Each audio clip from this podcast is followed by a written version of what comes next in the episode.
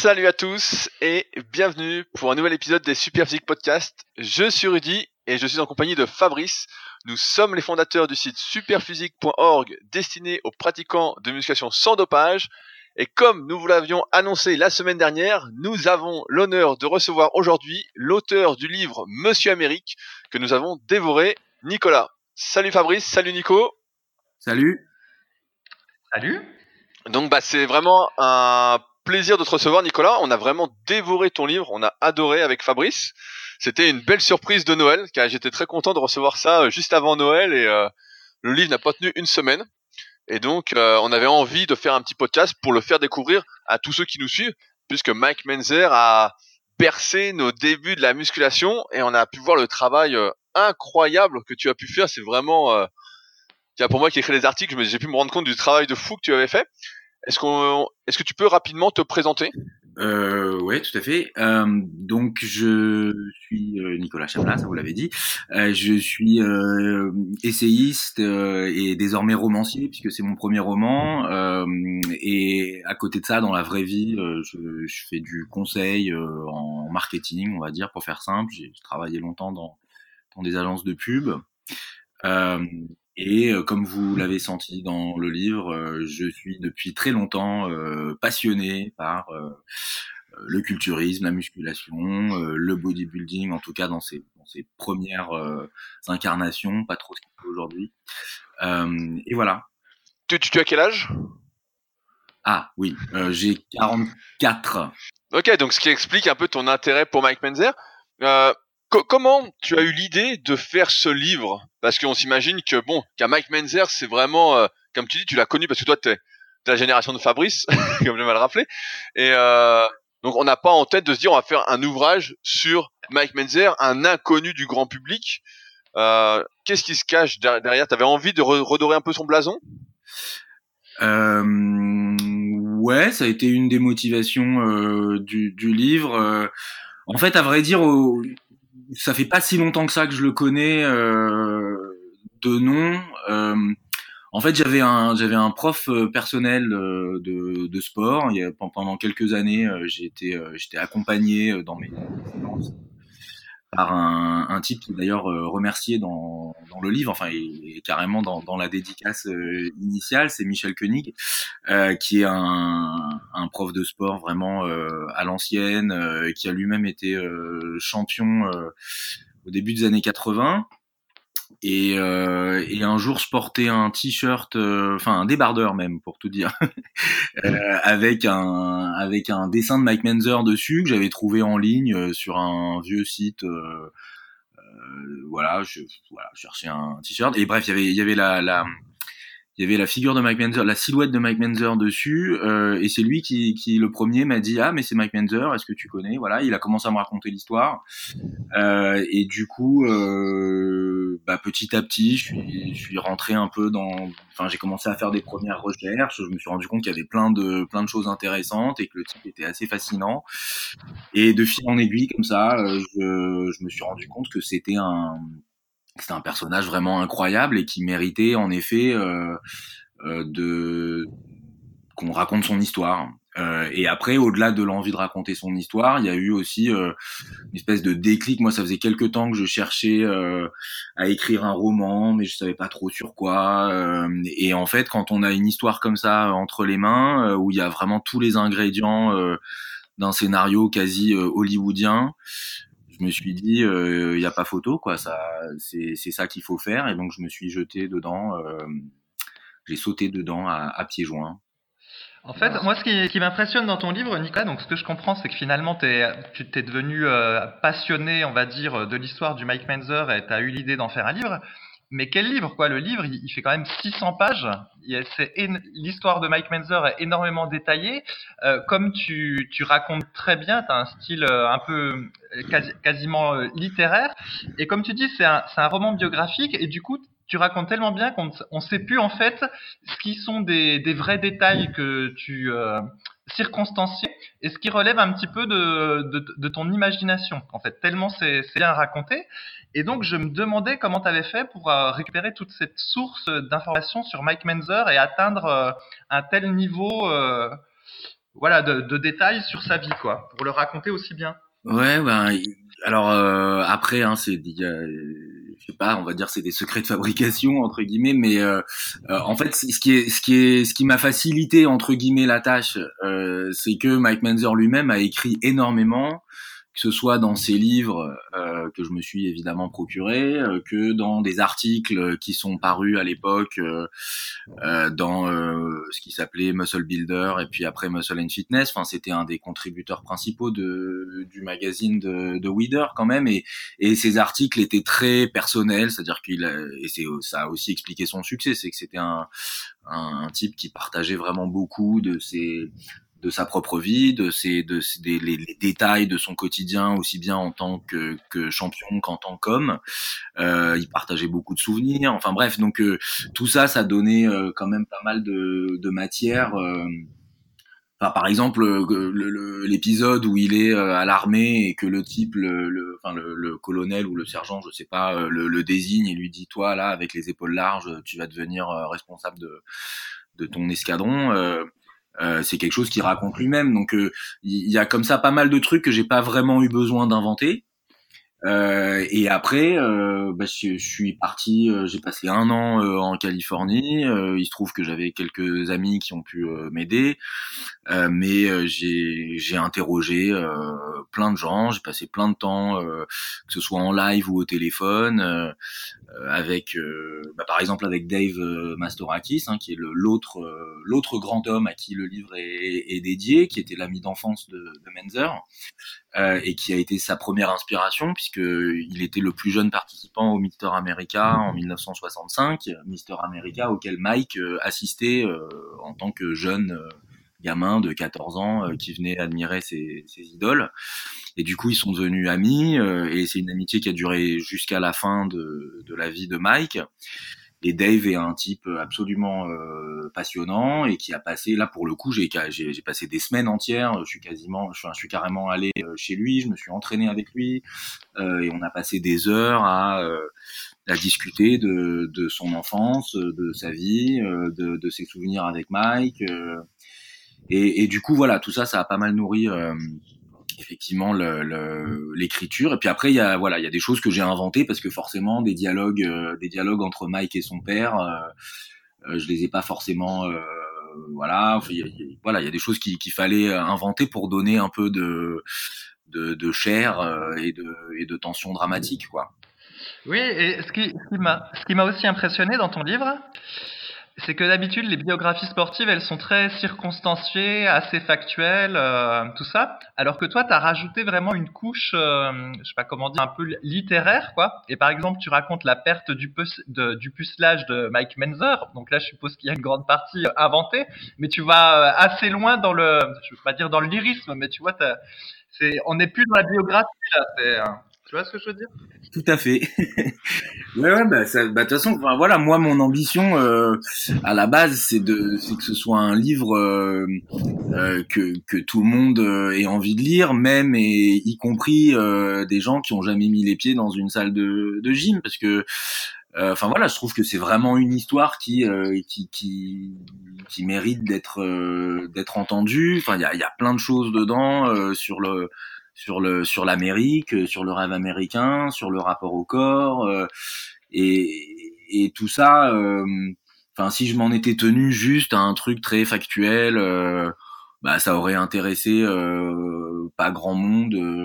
et puis voilà. Enfin, je sais pas. Je pense qu'il faut ouais, enfin je sais pas, je pense que quand, on te raconte une histoire, il faut il faut la raconter euh, bien, il faut il faut faire euh, il faut faire trépigner, il faut faire rêver, euh, il faut émouvoir.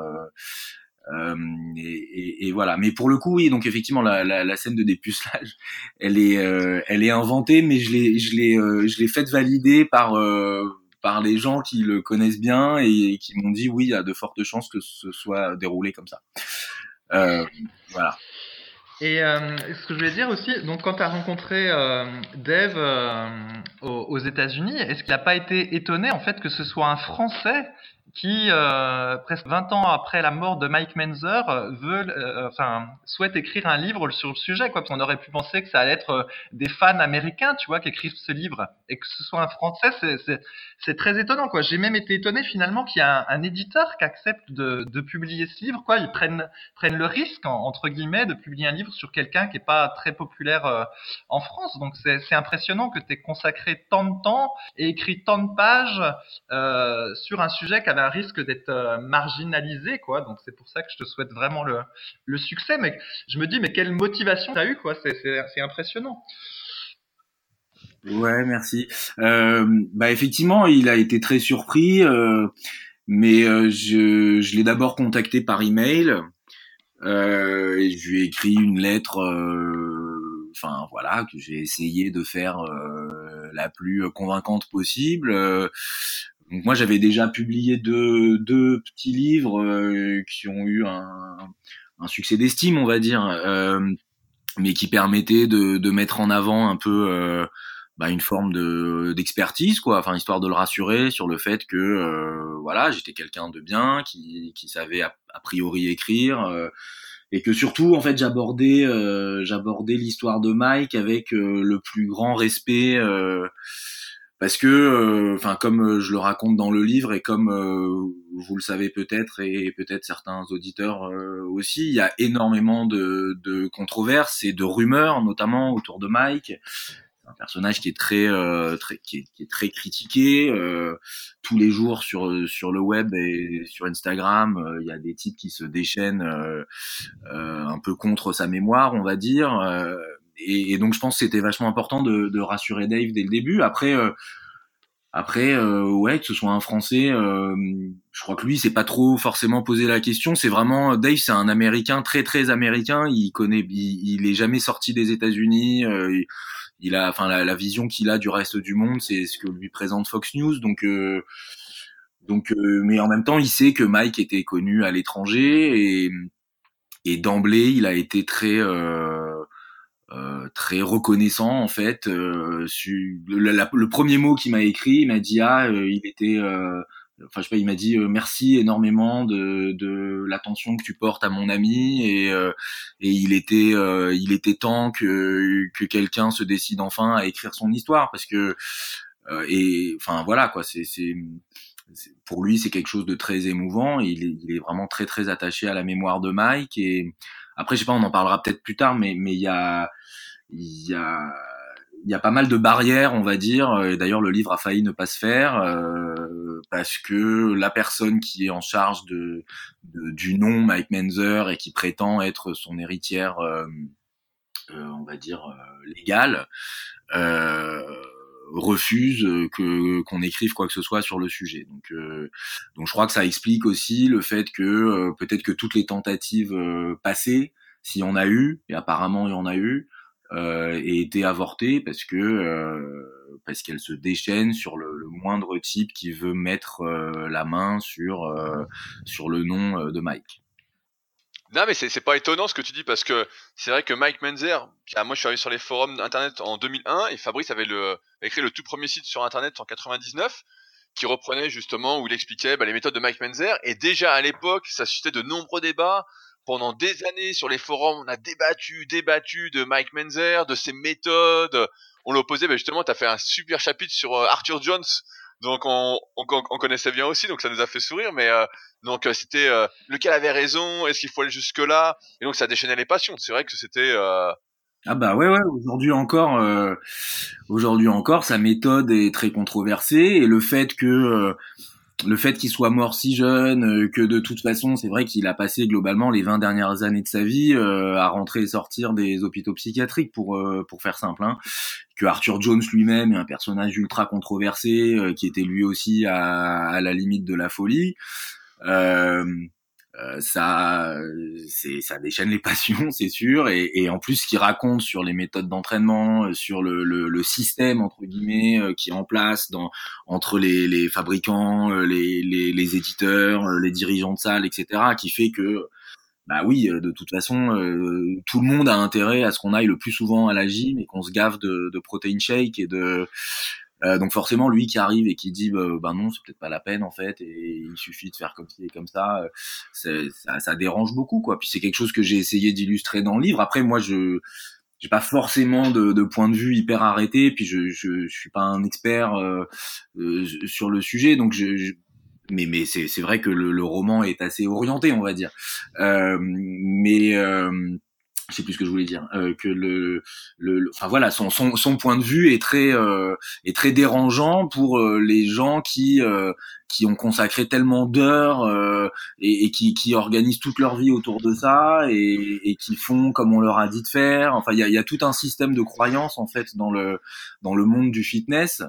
et j'utilise le, le, terme croyance à, à dessein, quoi, qui fait que euh, on a du mal à entendre euh, des voix un peu euh, divergentes ou dissonantes quoi. Mais est-ce que est-ce que justement c'est pas ce qu'il a un peu toi qui le connais mieux que nous maintenant, est-ce qu'il a pas un peu mis de côté à l'écart justement ce manque un peu de diplomatie et de d'intelligence sociale, j'ai envie de dire, vis-à-vis justement bah, par exemple quand il écrivait pour Muscle Builder comme tu le décris ou même vis-à-vis d'Arnold quand il dit voilà, il s'entraîne n'importe comment ou je caricature un peu j'ai l'impression qu'il manquait vraiment cette intelligence sociale qui a fait que finalement il s'est marginalisé complètement et qu'il n'a pas pu vraiment, euh... ouais, il n'a pas réussi à transmettre tout ce qu'il voulait quoi. Ouais, c'est certain et euh, c'est voilà, c'est une c'est une personnalité très entière. Euh, le, le mot euh, intégrité euh, est un des un des termes qui comment dire auquel il était le plus attaché d'après ce que ce que j'ai compris et ce que j'ai lu. Hein. Euh, et donc euh, voilà, c'est une personnalité comme ça, sans, sans angles arrondis, euh, euh, qui qui mâchait pas ses mots et qui était tellement attaché à ce que lui percevait comme la vérité scientifique, rationnelle et absolue. Voilà, c'est un absolutiste en fait. Hein. Vraiment, il a et, avant même qu'il croise Ayn Rand, donc la, la, philosophe qui a influencé un peu sa manière de penser. Et qui était elle-même très euh, objectiviste et, et, absolutiste dans sa croyance dans la dans la raison et la vérité. Euh, il, il avait il était déjà comme ça euh, avant de lire ses livres et donc euh, donc euh, notamment dans le milieu américain, enfin je veux dire déjà en France euh, et en Europe euh, d'une manière générale, c'est vrai que comme tu dis, avoir l'intelligence, la diplomatie, l'intelligence sociale, tout ça, généralement ça aide, on va dire. mais aux États-Unis encore plus. Aux États-Unis, c'est quand même la culture anglo-saxonne où personne ne dit de manière trop brutale. Enfin tout est tout est en négociation permanente. donc non, c'est clair que ça l'a ça l'a hyper marginalisé et puis après, enfin voilà, il y avait des vrais intérêts économiques à le faire taire. Euh, ça, euh, je l'ai pas. Euh, enfin, je crois que je le dis suffisamment clairement dans, dans le livre, mais j'aurais pu être plus plus euh, direct encore sur le sujet. Mais après, euh, enfin, voilà, j'avais pas envie non plus de faire un, un livre à charge, mais et puis il y a beaucoup d'hypothèses, il y a beaucoup de choses qui sont supposées. Euh, parce qu'on n'aura jamais les preuves et parce que tout a été étouffé. Euh, euh, mais globalement, euh, mais globalement, il y a de, de enfin voilà, la, la, lecture la plus la plus probable, euh, c'est ça, c'est que, enfin, Weider et Schwarzenegger avaient avaient tout intérêt à le faire taire. Euh, parce que ça devenait embêtant d'avoir un type qui critiquait en permanence les méthodes euh, aussi bien pas que les méthodes d'entraînement, hein, mais même les méthodes de la, manière de faire euh, euh de l'IFBB et de toute l'industrie qui a derrière. Ouais, alors justement, ce que j'aime bien aussi dans ton livre, c'est qu'on revit l'histoire du, culturisme avec ton livre, donc c'est pas seulement l'histoire de Mike Menzer, tu, descends aussi euh, au début de la musculation et tu racontes euh, notamment ce qui s'est passé entre euh, Bob Hoffman et Joe Weider, justement, la guerre commerciale plus ou moins propre hein, qu'il y a eu envers eux. Donc, tu es assez critique envers Joe Weider.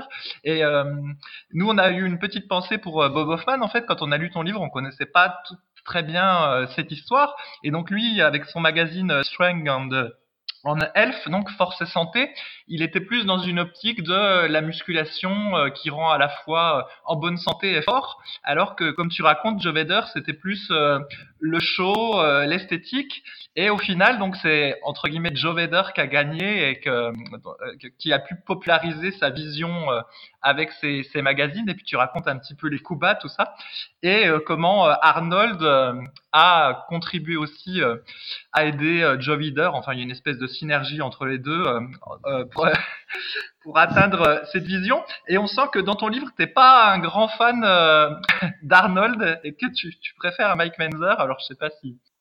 alors deux choses. D'abord, bon, je devrais pas trop le dire parce que ça va, ça risque de, changer la lecture j'espère qu'il y a des auditeurs qui vont vouloir lire le livre derrière, mais euh, ma, ma, vision de, de, de, la guerre entre Bob Hoffman et, Joe Weider, euh, j'ai été euh, volontairement, euh, j'ai volontairement simplifié, on va dire, l'opposition, euh, parce que, enfin déjà comme ça, par rapport à l'histoire de Mike Menzer, ça fait faire tellement de détours à la lecture que j'avais peur de j'avais peur de perdre euh, le lecteur en route quoi euh, euh mais il y a des enfin j'en parle à la fin du livre hein. il y a un livre qui s'appelle Muscle Smokes Muscle Smoke and Mirror de Randy Roach qui fait plusieurs centaines de pages uniquement sur la guerre entre Weider et Hoffman euh, et d'ailleurs, enfin moi je trouve ça passionnant, mais je me suis dit par rapport à un public plus large, il va falloir euh, simplifier un peu.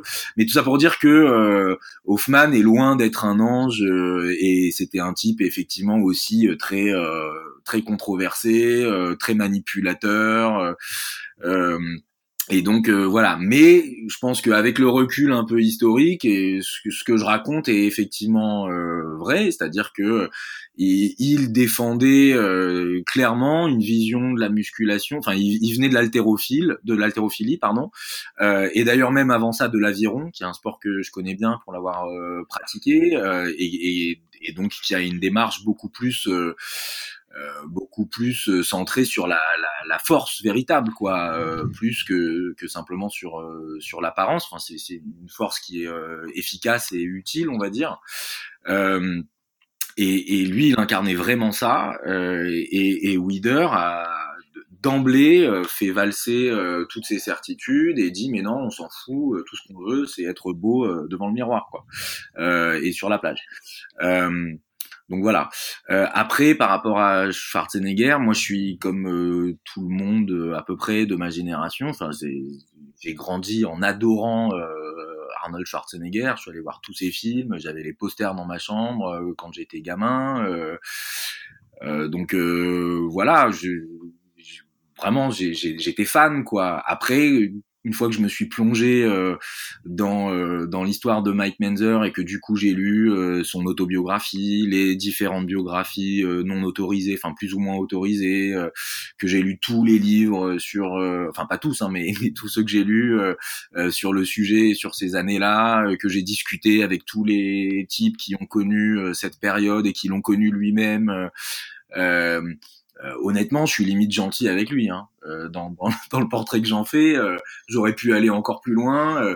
tout ce que je dis sur lui a déjà été publié ailleurs et, et, et, il a il a attaqué personne parce que parce que c'est inattaquable quoi. Enfin voilà, il, il était vraiment comme ça. Il s'en vante lui-même d'être le roi de la guerre psychologique et de la manipulation euh, il, il, s'en vante. Donc, euh, voilà. Après maintenant, il a cette image de vieux patriarche euh, plutôt sympa, euh, très euh, pro environnement.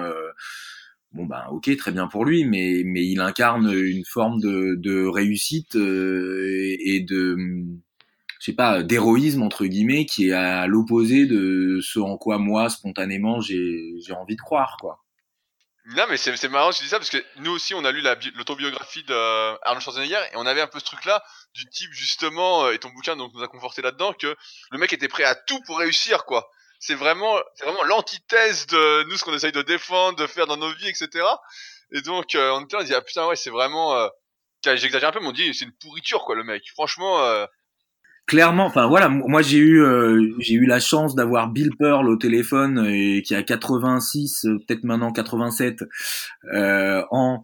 euh, et donc qui est un des tout premiers champions des années 50, qui est un type, enfin vraiment c'est, euh, il, est invaincu, euh, c'est un des tout plus grand bodybuilder de, de tous les temps, quoi, euh, et, et, vraiment un type euh, euh, très positif, très intègre, euh, quasiment naturel en plus, donc qui est quand même assez assez exceptionnel quand on voit son physique. et lui-même m'a dit au téléphone, Arnold est une raclure, quoi. et pourtant, il, et pourtant, il respecte le champion, c'est-à-dire il dit oui, non, clairement son physique était imbattable euh, notamment, enfin tout le monde s'accorde à peu près pour dire qu'en 74 euh, c'est euh, le, le, le, pic, enfin le, le, summum absolu de, de sa perfection physique et que, et que le Arnold de 74 est imbattable ok peut-être. Euh, mais en tout cas voilà malgré toute l'admiration qu'il a pour son physique il m'a dit texto euh, Arnold est une raclure. Et, et ils sont tous d'accord là-dessus hein, que ce soit Dorian Yates euh, euh Dave évidemment euh, Jack Neary le journaliste que, que j'ai interrogé qui était le grand journaliste de l'époque. Enfin voilà il n'y a pas un seul type qui m'ait tenu un, un, discours autre sur sur le sujet, quoi. Hmm. Oui, parce qu'en en fait, il y avait une grande controverse avec Arnold Schwarzenegger, si on en reste à la, dans le domaine de la musculation, c'était le Mister Olympia 1980. Et en plus, euh, donc là, ça cadre bien avec euh, Mike Menzer, parce qu'en gros, c'est euh, à l'impression qu'en fait, parce que Mike Menzer s'est fait voler peut-être sa victoire ou au moins le, top 3 dans ce concours-là, qu'après, ça a changé la vie de Mike Menzer, en fait. On a l'impression que ça l'a écœuré, ses manigances. Alors juste, peut-être que je sais pas si tu veux rappeler un petit peu ce qui s'est passé au Mister Olympia 80, mais on veut pas tout dire pour que les gens euh, aient le plaisir de le découvrir dans le livre. Mais on a l'impression que voilà, Arnold a réussi à manipuler euh, ce concours-là. Il a gagné alors qu'il aurait pas dû. Et euh, Mike Menzer, lui, du coup, a abandonné le bodybuilding à ce moment-là. On a l'impression que sa lente descente entre guillemets aux enfers a commencé à, à ce moment-là, quoi. Je sais pas si c'est ta lecture aussi. Si, si, ouais. Euh, euh, tout à fait. Après, voilà, ce que j'explique, c'est qu'il avait déjà des fêlures avant euh, et que ça n'a fait que les accélérer et qu'après il y a eu une succession de d'autres épisodes qui ont précipité sa chute. Mais très clairement, euh, très clairement, l'Olympia de 1980 euh, a été euh, le, le, détonateur euh, et qui, qui, a précipité, enfin en tout cas qui a déclenché le, le, début de sa descente aux enfers, comme tu le dis. Euh, et pour le coup, euh, le, la tricherie de 1980, euh, à nouveau, elle est, elle est reconnue, enfin, elle est officielle. Il y a un article que je cite dans les sources à la fin qui s'appelle The Intangible Arnold, l'Arnold intangible, qui a été publié dans un journal de historique, enfin, de, de universitaire, d'histoire des sports par un type qui s'appelle John D. Fair, euh, qui est un des, un des historiens experts euh, de, du sujet, euh, et qui démontre très clairement que tous les euh, membres du jury, jury euh, sont euh, coquiner avec Arnold, qui les a choisis lui-même, et qu'ils ont tous un intérêt à sa victoire. donc après, comme tu le dis, c'est pas forcément la victoire de Mike euh, qui aurait été volé parce que globalement tout le monde pense qu'il aurait dû être dans le top 3. Euh, donc et Mike lui-même ne dit pas j'aurais dû gagner l'Olympia, mais en tout cas certainement il aurait pas dû être euh, cinquième. Et donc cette énorme machination, euh, euh c'est quand même assez assez sidérant quoi, parce que notamment à l'époque le, le, le, bodybuilding était un était un sport au sommet de de sa popularité. Euh, euh, comme je l'explique, CBS, euh, donc la, la, première chaîne de télé américaine qui a dépensé des millions pour obtenir les droits de diffusion, qui a envoyé euh, toute une équipe sur place. Ça se déroule à l'Opéra de Sydney, qui à l'époque vient d'être inauguré et qui représente, euh, ben, je sais pas, c'est c'est un lieu qui représente la, la modernité, enfin qui est, qui est très très très prestigieux quoi. Et quand on sait ce que ça représente la préparation à, un Mister Olympia, euh, quoi qu'on pense du sport, hein, euh, c'est quand même vraiment un truc hyper intense euh, qui vous amène au bout de vous-même. Euh, et vous êtes vraiment au, au bord du craquage pendant des semaines, quoi. D'avoir ce, ce, coup de tonnerre alors qu'on est quasiment sûr de gagner, que ça fait des, des mois que toute la presse spécialisée s'accorde à dire que Menzer c'est le nouveau champion, que c'est lui qui va incarner la nouvelle génération, etc. Et que d'un seul coup, badaboum, il finit cinquième et Arnold qui devait même pas participer euh, s'incruste le matin même euh, et finit vainqueur. Euh, tout ça pour tout ça pour promouvoir son film Conan qui, qui, sort quelques mois après.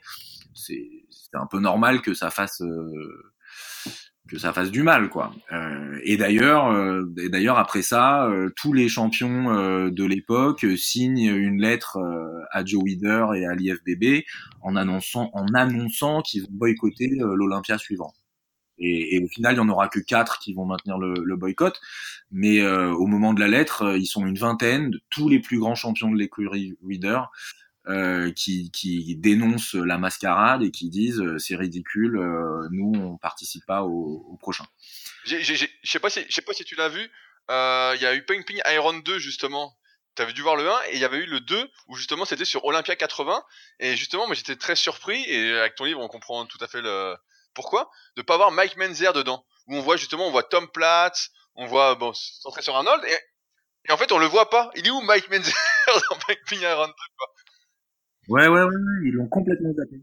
Euh, et d'ailleurs, ce, ce film, euh, euh, qui est jamais vraiment sorti en fait, enfin, je crois qu'il il est sorti euh, en ligne là, mais je, je crois qu'à l'époque, il, il, ils ont pas ils ont pas réussi à le, à le sortir en salle euh, mais il est produit par euh, Paul Graham qui était le responsable IFBB d'Australie qui est un grand pote de Schwarzenegger dès ses premières années aux États-Unis c'est-à-dire dès 67 68 ils sont copains et Graham est un brigand enfin il a fait de la prison mais tout ça je l'invente pas hein, c'est vraiment c'est officiel c'est dans les archives et, euh, et, effectivement, il réalise ce film en espérant réitérer le succès de Pumping Iron. Euh, et donc, euh, et donc, euh, c'est pareil. Il a, il a lui aussi tout intérêt à ce que Schwarzenegger gagne le 80 parce que, euh, parce que sinon, il a pas, il a pas de film, quoi. et quand on sait ce que ça coûte, et notamment à l'époque, enfin, c'est pas des films qui sont tournés sur iPhone. Hein, c'est à l'époque tourner un film, c'est toute une équipe, du matos, etc. Euh, enfin voilà. Et, donc effectivement, quand on voit le truc, euh, c'est incroyable. Il n'y a pas Menzer. Enfin, on le voit une fraction de seconde à un moment quand il y a un plan large sur la sur la scène de l'Olympia.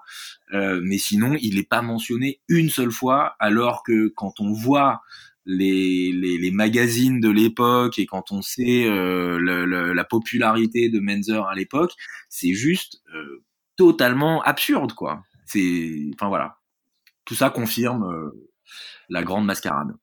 Oui, parce qu'en fait, il faut rappeler que euh, à, cette époque, donc le Mike Menzer, il remporte le Mister Univers en 1979, si ma mémoire est bonne, et il obtient euh, le meilleur score qu'on puisse avoir à ce concours, donc c'est 300, je crois. Il faut avoir le moins de points possible, et donc lui, il a. Et il se trouve que personne n'a réitéré son exploit, et ça participe aussi de la légende du coup de Mike Menzer, parce qu'en fait, en gros, il avait le d'après les juges, la perfection physique euh, culturiste en 1979, et il aurait dû avoir 78, euh, d'accord. Et il aurait dû avoir la consécration en 1980, et puis finalement il se retrouve cinquième. Et euh, effectivement, déjà de l'extérieur, on se dit mais c'est pas crédible. Comment en deux ans il peut passer de l'homme entre guillemets le plus parfait du monde à cinquième, quoi. Et c'est vrai que je me dis que mentalement, même pour lui, voilà, ça a dû être dur. Et, et voilà quoi. Ouais, ouais, mais c'est, en fait, il a eu en 78 le, le score parfait, le premier de l'histoire. Euh, alors après, je sais pas si ça pas été, euh, si on n'a pas eu d'autres euh, après lui. Je crois qu'il y a des bas parce que ça dépend des. Je crois que les systèmes de notation ont changé. Enfin bref. En tout cas, c'est le premier de l'histoire et donc effectivement, c'est c'est un truc assez énorme. En 79 à l'Olympia, euh, il a à nouveau le perfect score et il est à nouveau le seul à l'avoir, sauf que il gagne le heavyweight, euh, puisqu'à l'époque il y a des catégories comme ça. Euh, et, euh, et c'est Frank Zane qui le remporte, euh, alors que euh, donc en fait les concours de Mister Olympia, je sais pas comment ça se passe aujourd'hui, mais à l'époque il y a, y a un pré-judging le matin et ensuite il y a le, la finale le soir. Et donc le matin, tout le monde est d'accord pour dire que il écrase Frank Zane et que c'est lui qui va enfin remporter l'Olympia. Euh, et, malgré tout, on donne euh, l'Olympia à Frank Zane, qui est euh, un type qui a un physique effectivement assez incroyable, très fin, très ciselé, mais qui est beaucoup plus docile on va dire, par rapport à Wider et Schwarzenegger, que Menzer, qui est, comme on l'a dit tout à l'heure, un peu une grande gueule, qui a tendance à, à critiquer un peu trop le système en place. Et alors, il y a autre chose que tu racontes dans le livre, mais qui est un peu moins euh, glamour, donc ça, c'est plus lié à l'histoire du culturisme. Euh, tu dis qu'en fait, il y avait beaucoup de prostitution masculine dans les années 70, euh, qu'il y a beaucoup de culturistes du Gold Gym, tout ça, finalement, qui gagnaient leur vie plus ou moins en, se prostituant ou en étant ou en appartenant à un, daddy, là, pour reprendre le terme, qui rappelle ce qu'on peut entendre ces dernières années sur les, jeunes étudiantes qui prennent un daddy pour se payer les études. Ben là, on qu'en fait, dans les années 70, il y avait des culturistes euh, qui avaient un daddy quoi pour, euh, pour pouvoir vivre. C'est un peu choquant. J'avais déjà entendu des rumeurs comme ça, y compris d'ailleurs sur Arnold Schwarzenegger, mais euh, pas pas confirmé. C'était assez vague. Donc là, tu confirmes pas pour Schwarzenegger, mais tu dis bien que c'était quelque chose qui était très présent en fait, la prostitution à cette époque. Ah oui, c'était, c'était quasiment, comment on dit, à ciel ouvert, quoi au grand jour, au grand jour. Je crois que c'est ça l'expression.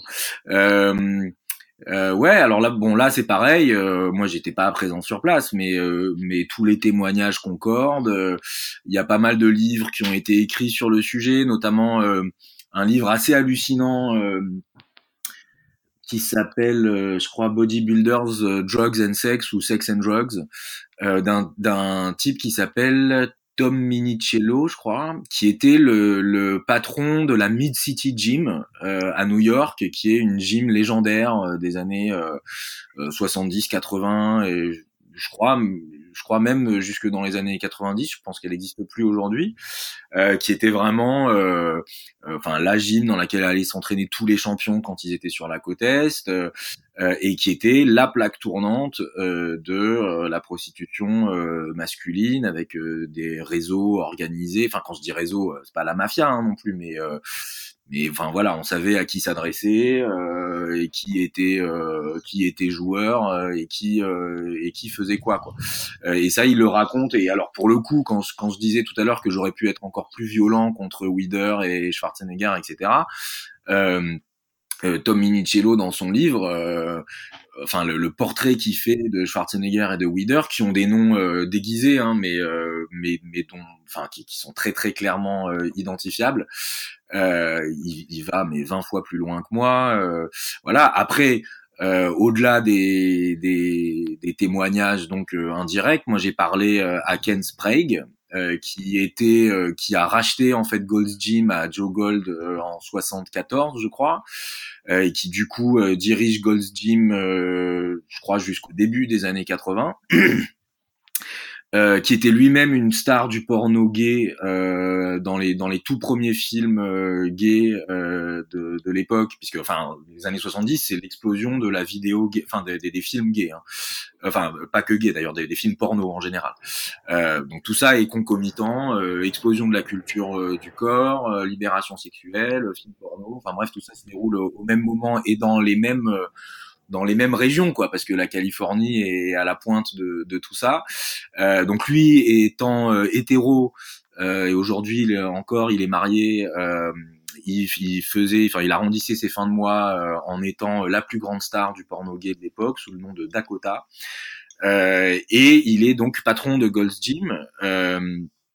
Et euh, je l'ai eu au téléphone, on a passé plusieurs heures, euh, et il m'a confirmé que effectivement euh, il y avait il y avait tout un réseau comme ça, enfin que, que la plupart des, des, des champions participaient parce qu'en en fait ils n'avaient pas le choix et c'est pour ça que c'est pour ça que la voix de Mike, enfin c'est pour ça que le combat de Mike était euh, à son sens pas juste une histoire de de comment dire débat de, de, de salle de gym quoi. Pour lui il s'agissait vraiment de sauver la vie entre guillemets des, jeunes euh, champions un peu innocents qui débarquaient du fin fond des États-Unis en se disant je vais devenir le prochain euh, champion et qui se trouvaient avalés dans, dans un système où ils sont toujours obligés de s'entraîner toujours plus, de prendre toujours plus de drogue parce que forcément plus tu t'entraînes, euh, moins tu prends en fait en vérité, parce qu'au bout d'un certain temps tu atteins un plateau et tes muscles ont plus le temps de, de récupérer, donc euh, donc il faut euh, il faut supplémenter par toujours plus de drogue et du coup comme ils s'entraînent toute la journée, ben ils peuvent pas travailler. or les drogues et les protéines et les, les tonnes de steak et de, et de machin tout ça, ça, ça coûte beaucoup d'argent.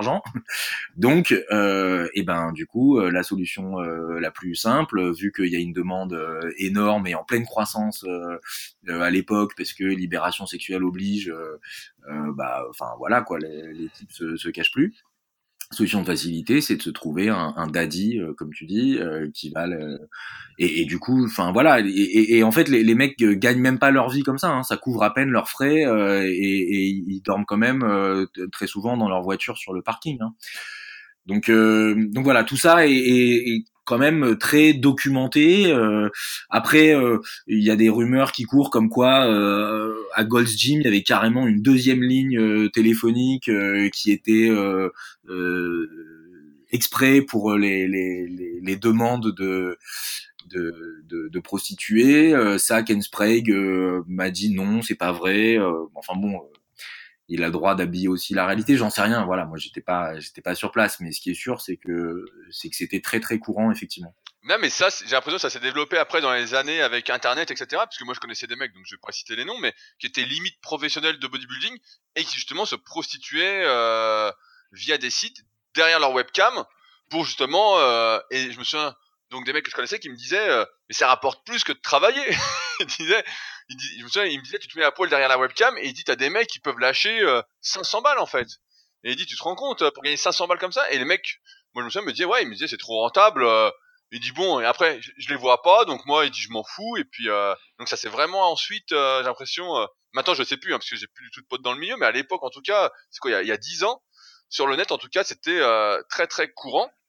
Je pense que ça, ouais, Excuse-moi, mais je, je pense qu'effectivement ça, ça continue. Moi, c'est, pas, c'est pareil, je, je connais pas le milieu d'aujourd'hui, mais les, les quelques échos que j'en ai, euh, euh, c'est euh, ça reste très courant et d'autant plus courant effectivement que qu'aujourd'hui ça, ça se passe en grande partie sur le net et derrière sa, sa webcam. Hein, donc voilà. Enfin là pour le coup, je me prononcerai pas trop sur le sujet parce que je je connais pas.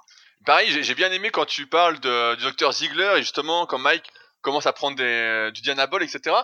On a l'impression qu'à l'époque c'était vraiment légal, quoi. Si j'ai bonne mémoire, c'est légal et à un moment ça devient illégal.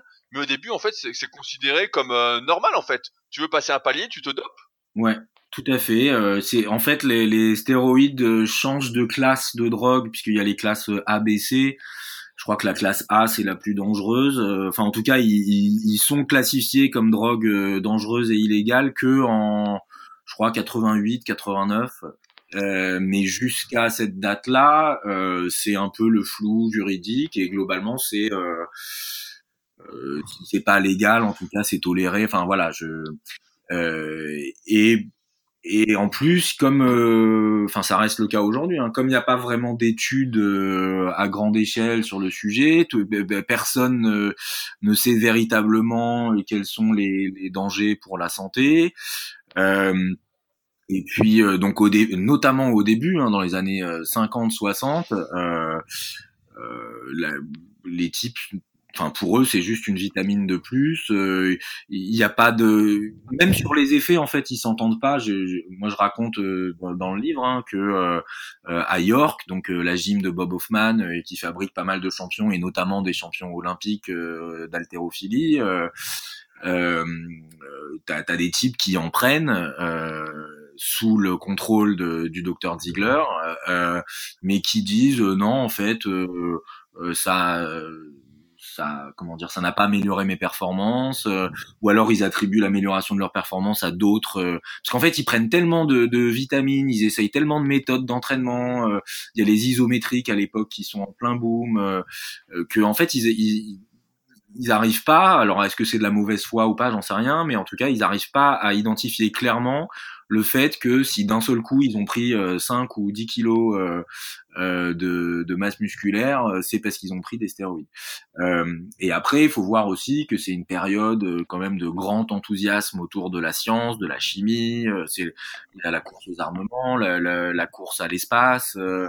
Enfin, voilà, il y a plein de molécules qui sortent tout le temps, et donc donc il y a, y a, une espèce d'enthousiasme pour la science euh, qui fait que euh, c'est pas regardé comme ça comme ça peut l'être euh, aujourd'hui quoi.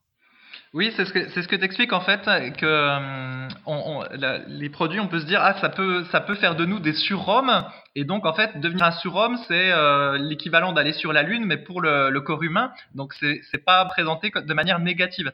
Mais je crois que par rapport à l'épisode euh, à York dont tu parles, il me semble c'est parce que à ce moment-là, si je me souviens bien de ton livre, le dianabol est pas encore là. Et en fait les les anabolisants qu'ils prennent, ils sont pas aussi anabolisants que le futur Dianabol. Donc c'est peut-être pour ça que les champions n'arrivent, enfin, ceux qui s'entraînent à ce moment-là ne se rendent pas autant compte euh, des effets, alors que quelques années après, par contre, le Dianabol, quand on en prend, euh, j'ai l'impression que là, on le sent euh, quand même de manière significative l'effet. Ouais, effectivement, il y a peut-être un peu de ça. Mais là, c'est pareil, c'est difficile de savoir parce qu'on est que sur des on n'est que sur des, des, enquêtes qui sont menées après coup. Enfin, des, à nouveau, là, c'est Randy Roach dans son livre euh, Muscle, Smoke and Mirror qui, euh, qui étudie ça très très en détail. Il retrouve des lettres échangées entre tel champion et tel champion. Euh, il retrouve des, des journaux d'entraînement où les mecs détaillent ce qu'ils ont pris, etc.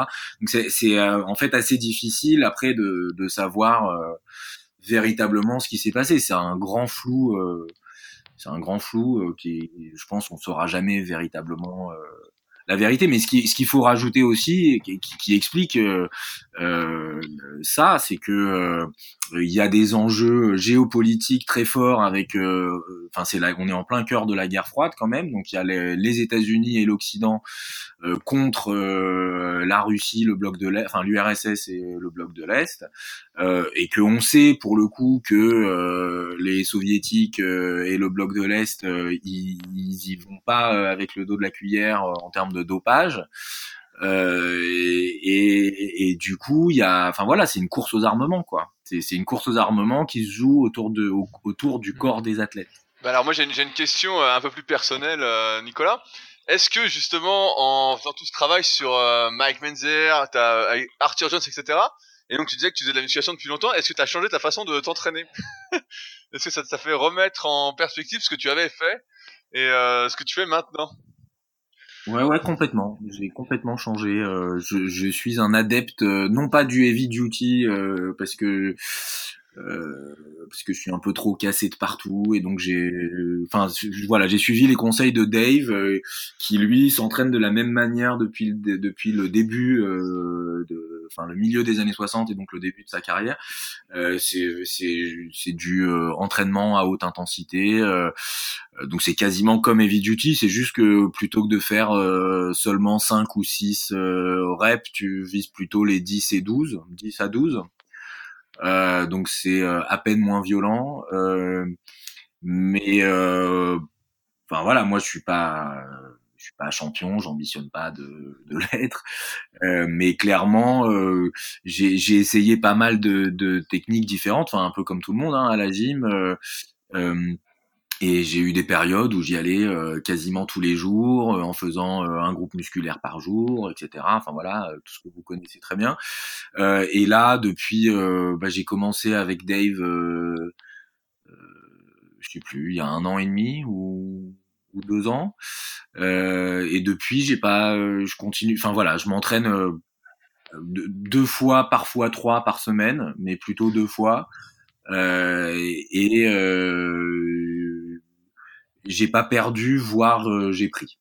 Voilà. Et, donc, tu es dans cette optique de faire une série par exercice, voire un seul exercice par muscle, vraiment le heavy duty, mais adapté un peu pour les pour les vieux, j'ai envie de dire. C'est pas pour les vieux.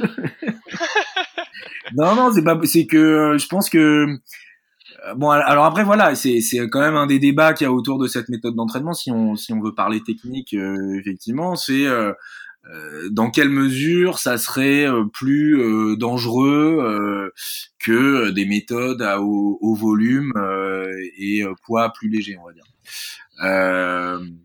donc donc je sais pas. Enfin, a, priori, la science montre que c'est pas plus dangereux. Mais effectivement, par rapport aux joints, pas comment on dit pas aux joints, aux articulations, pardon, c'est je sais pas, moi j'ai fait j'ai fait plein de de, de sports euh, différents, donc j'ai effectivement un peu des, des douleurs au genou, à la hanche, à l'épaule, etc. Et donc j'ai pas envie de voilà, Dave m'a dit que euh, c'était pas la peine et, et que et, que, selon lui euh, le, le l'intensité telle qu'il le pratiquait lui, c'était c'était en fait voilà, ce qui compte c'est d'aller vraiment à l'échec et euh, euh, et de, de, jouer des combinaisons de euh, ce qu'ils appellent en anglais euh, euh pre-exhaust. Donc, je sais pas exactement le terme français, mais c'est de la, la pré-fatigue en fait. Donc, d'enchaîner deux exercices sur lesquels tu vas pré-fatiguer le, le plus petit groupe musculaire de l'ensemble que tu vas travailler sur le deuxième. Donc, par exemple, quand tu fais des pull down, euh, donc les, les, les, tirages à la poulie verticale, euh, tu fais travailler à la fois les lats et les, les biceps. Euh, c'est recommande. En fait, si tu tes biceps étant moins puissants que tes lats, ils vont fatiguer plus rapidement euh, que les lats sur l'exercice en question. Et donc, tu vas avoir l'impression d'atteindre l'échec euh, musculaire sur cet exercice, alors qu'en fait, c'est juste tes biceps qui sont à l'échec, mais pas tes lats.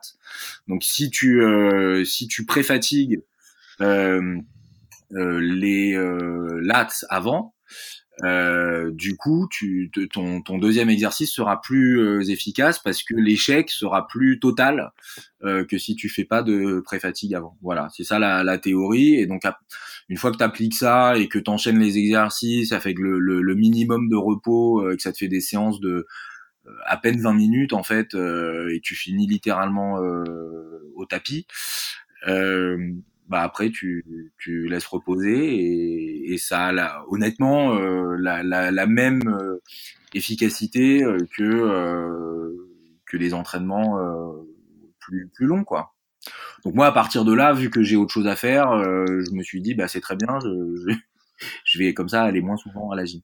Non mais c'est intéressant parce que ça ça ressemble qu'à dans le truc de tout enchaîner etc. Ça ressemble un peu au CrossFit donc ce que j'allais dire.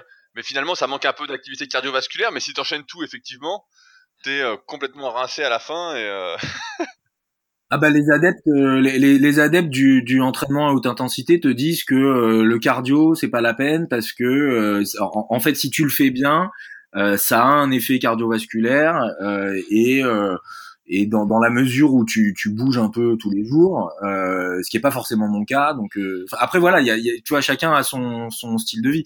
Euh, moi, je suis quelqu'un de très euh, sédentaire entre guillemets dans, dans ma vie quotidienne, puisque je travaille sur mon ordinateur, je suis en réunion. Enfin, je suis pas, j'ai pas un métier physique, quoi. Donc donc effectivement, euh, du coup, d'un jour à l'autre, par rapport à tes dépenses caloriques, tu vas te dire ah bah ouais, mais là, euh, ok, euh, j'ai fait du haute intensité hier, donc a priori il y a l'impact cardiovasculaire qui fait que.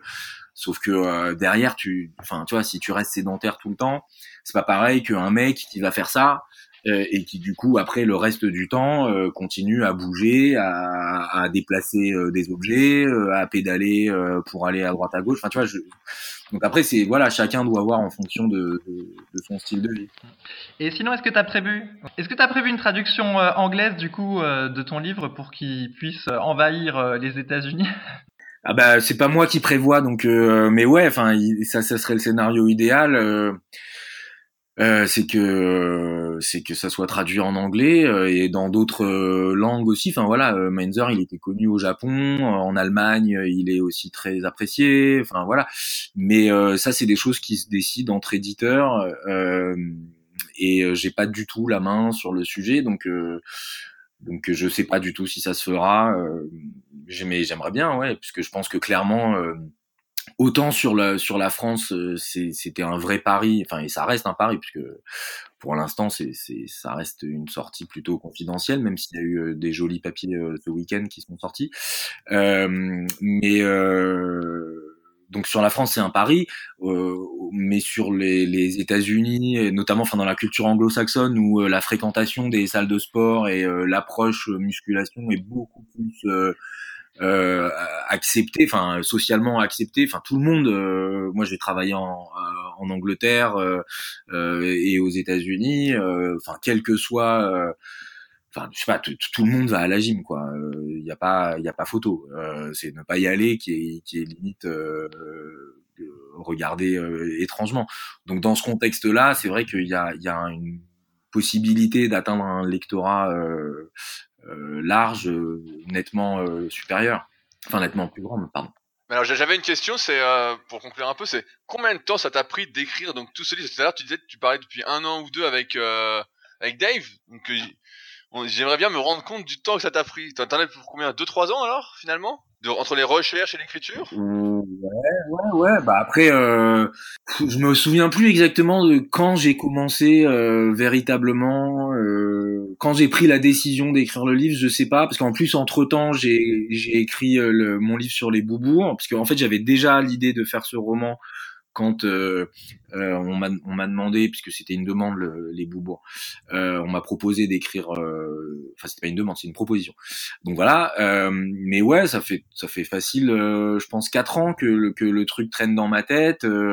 après, ça a commencé doucement avec des petites recherches sur le net, commander ses livres, lire les bouquins d'Ayn Rand aussi pour voir. donc c'est la, la, philosophe qui, qui qui l'a beaucoup inspiré sur la deuxième partie de sa vie, donc euh, voir un peu dans quelle mesure elle était intéressante, euh, etc. Donc tout ça, ça prend du temps, mais c'est mais c'est en comment dire, c'est un hobby, on va dire au début. Euh, c'est quelque chose que je faisais le soir et, le week-end. et après, enfin la décision de partir, de, de passer, j'ai passé un an à, à San Francisco à faire quasiment que ça, la recherche. Euh, donc comme je le dis dans les dans les sources du bouquin à la fin, j'ai eu la chance de à San Francisco, il y a un, un une boutique enfin qui est fermée maintenant mais qui a une des plus grandes archives euh, enfin une des archives les plus complètes euh, de toute l'histoire du culturisme, de, de physique pictoriale, enfin de, de, toute la culture physique, etc. Euh, et qui est donc à des magazines, enfin les tout premiers magazines de fitness, même de la, fin du 19e siècle. Enfin, c'est un endroit hallucinant. Et j'ai eu la, chance d'y accéder par des amis euh, d'amis. Euh, et du coup, j'ai passé des journées entières à décortiquer les vieux Strength and Health, le magazine de Bob Hoffman, les Muscle Builders, lire tout ce que Mike a écrit, faire des, voyages à droite à gauche pour rencontrer le, bah, donc Dave et d'autres d'autres champions. ouais, tout ça, c'est un an presque à temps plein. Et après, après l'écriture, ça a continué Ouais, enfin voilà, bref, c'est facile de trois ans, ouais, on va dire.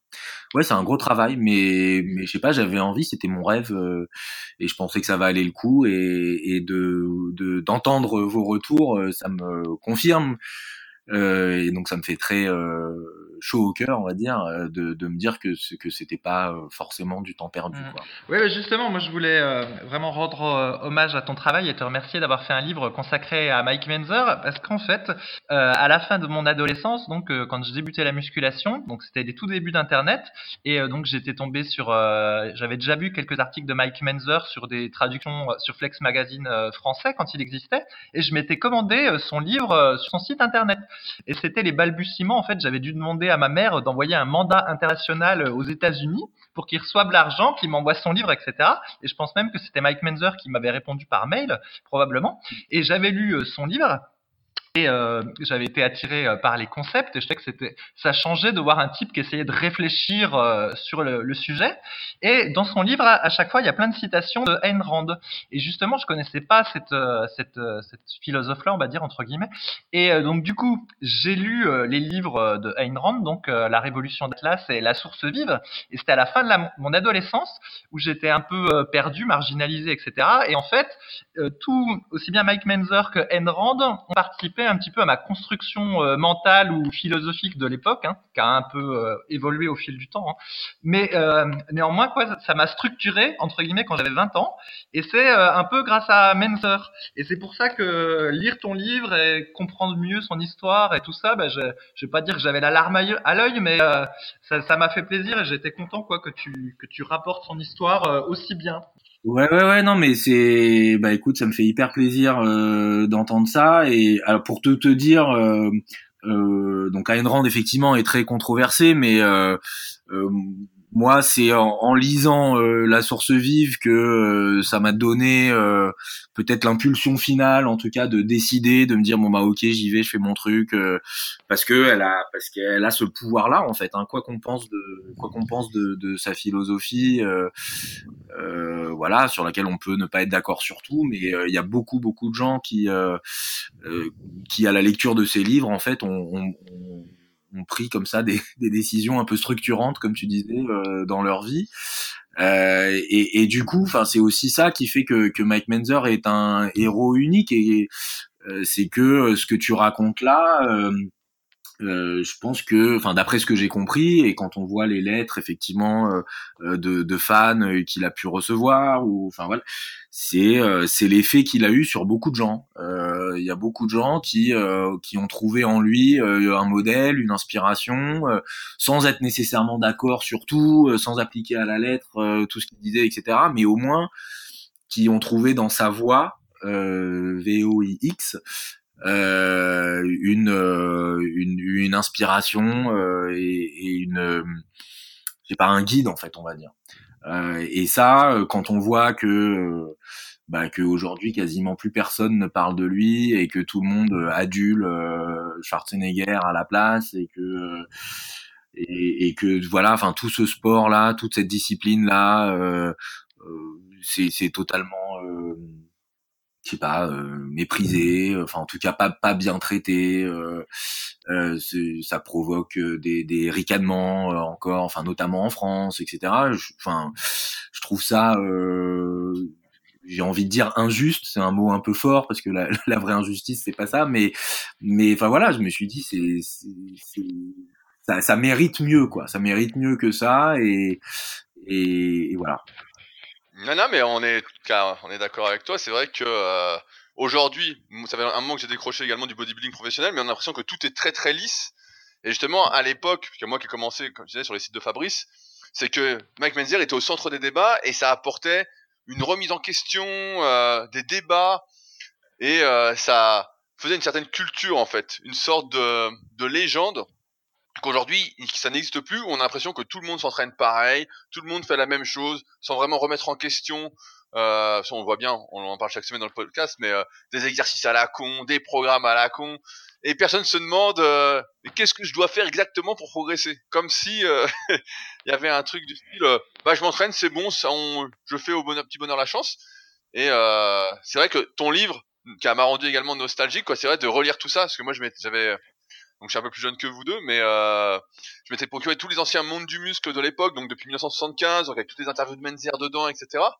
Et c'est vrai que c'est vrai que là, euh, bah, c'était super quoi de voir euh, toute son histoire. Et c'est vrai que il se lit tout seul quoi. Franchement, quand j'ai vu le pavé, je dis bon, ça va être dur. Et en fait, ça se lit. Euh, en une semaine, euh, j'ai dévoré quoi. Et à la fin, euh, à la fin, je lisais au lieu de travailler. Ah ouais. Donc donc donc bah donc c'est pour ça qu'on voulait faire le podcast aussi. C'est pour t'aider à en faire un peu la promotion et puis que, les gens connaissent tous les pratiquants naturels de musculation qui nous suivent, qui justement qu'on pousse à se remettre en question, puis se dire voilà, il y a un livre. Alors après, on n'adhère pas à toutes les théories de Mike, mais il y a des choses intéressantes et qui permettent justement de se remettre en question. Et j'aime bien le, la tournure en même temps, tu dis l'anti euh, américanisme en quelque sorte, quoi, l'anti réussite, et c'est un peu ça, quoi. Alors que ouais. il aurait pu euh, bah, c'est ce qu'on euh, appelle, euh, c'est ce qu'on appelle un loser magnifique, quoi. C'est, euh, il y a beaucoup de beaucoup de films et de livres sur des sur sur des personnages comme ça, quoi. C'est c'est un loser, euh, mais euh, mais en même temps euh, magnifique quoi, parce qu'il incarne plein de choses. et comme tu dis, c'est qu'on adhère ou pas, au moins ça a l'avantage de, de, de provoquer le débat, la réflexion, et surtout, enfin je pense voilà dans, dans cette discipline, mais sans même parler du bodybuilding, hein, dans, dans le fitness au sens large, c'est un peu la culture de euh, c'est le plus gros qui a raison quoi. Enfin, quand, quand, on va dans les salles de gym, c'est vrai que euh, un petit mec comme ça, il va pas, euh, il va pas oser euh, contredire le type qui est super cut, voilà, parce que bon bah forcément il est comme ça, c'est que c'est lui qui a raison. Alors qu'en fait, c'est pas du tout comme ça que ça fonctionne. et c'est ça que Menzer incarne aussi. C'est sauf que lui, il avait le physique qui allait avec, mais mais c'est ça que Menzer incarne, c'est de dire attendez, c'est pas parce que c'est pas parce que un tel a un tel physique que ça veut dire que sa manière de s'entraîner est nécessairement la bonne. Et toute son approche, elle consiste juste à dire, euh, bah, réfléchissez deux secondes, essayons de, essayer de, de faire en sorte que euh, votre entraînement soit le plus efficace possible. Et dans l'efficacité, il y a bien un rapport euh, de, temps passé quand même. C'est ça qui, c'est ça en fait que, que, beaucoup de gens ont du mal à, à comprendre. Euh, enfin voilà. Ça me paraît bien. Fabrice, tu veux rajouter quelque chose? Bah non, non, je, je, voulais lui souhaiter à, Nicolas le plus grand des succès avec son livre, et puis voilà, j'espère qu'il réhabilitera la mémoire de Mike Menzer et qu'il il, comment, il propagera également l'histoire du culturisme, parce que je trouve que c'est une belle histoire euh, également. Voilà. Merci beaucoup. Bah, donc on mettra, donc le livre s'appelle Monsieur Amérique, donc euh, il est disponible j'ai vu sur Amazon, il doit être je sais pas s'il est disponible dans toutes les librairies en France, style la Fnac. Ouais ouais, il est. Euh... Alors en fait, euh, euh, il y a un site qui s'appelle Place des libraires euh, qui permet en fait de commander le livre, enfin de voir euh, euh, près de chez soi dans quelle librairie un livre est disponible et, et s'il n'est pas de le commander et d'aller le chercher chez son libraire. voilà donc donc voilà après chacun fait comme il veut, mais il est sur Amazon, il est sur Fnac, il est dans pas mal de librairies parce que parce qu'il a pour l'instant plutôt une bonne réception. Euh, et donc il, voilà, euh, effectivement, j'encourage chacun à, le lire. Et, et comme tu as dit, c'est pour l'instant les retours que j'ai, c'est qu'effectivement on a du mal à le, on a du mal à le poser, quoi. Euh, Qu'il y a un côté un peu comme ça addictif. Et, donc voilà. Bon bah super, bah donc nous on met tous les liens dans les notes de l'épisode et on dit encore merci Nico pour toutes ces précisions qui nous ont encore une fois euh, émerveillé, si on peut dire, qui a rendu de bonne humeur. Merci à vous, ça me fait hyper plaisir de pouvoir partager ça euh, avec vous parce qu'en plus je sais que vous êtes euh, très suivis et que vous êtes euh, très passionnés par le sujet. Donc vraiment un énorme merci à tous les deux. Et eh bah super. Et bah donc on en finit là. Donc, comme d'habitude, si ce podcast vous a plu, n'hésitez pas à en parler autour de vous, à laisser des commentaires, etc. Et nous, on se retrouve la semaine prochaine pour un nouvel épisode et avec sans doute de nouvelles recettes de Fabrice. Salut. Salut. Salut.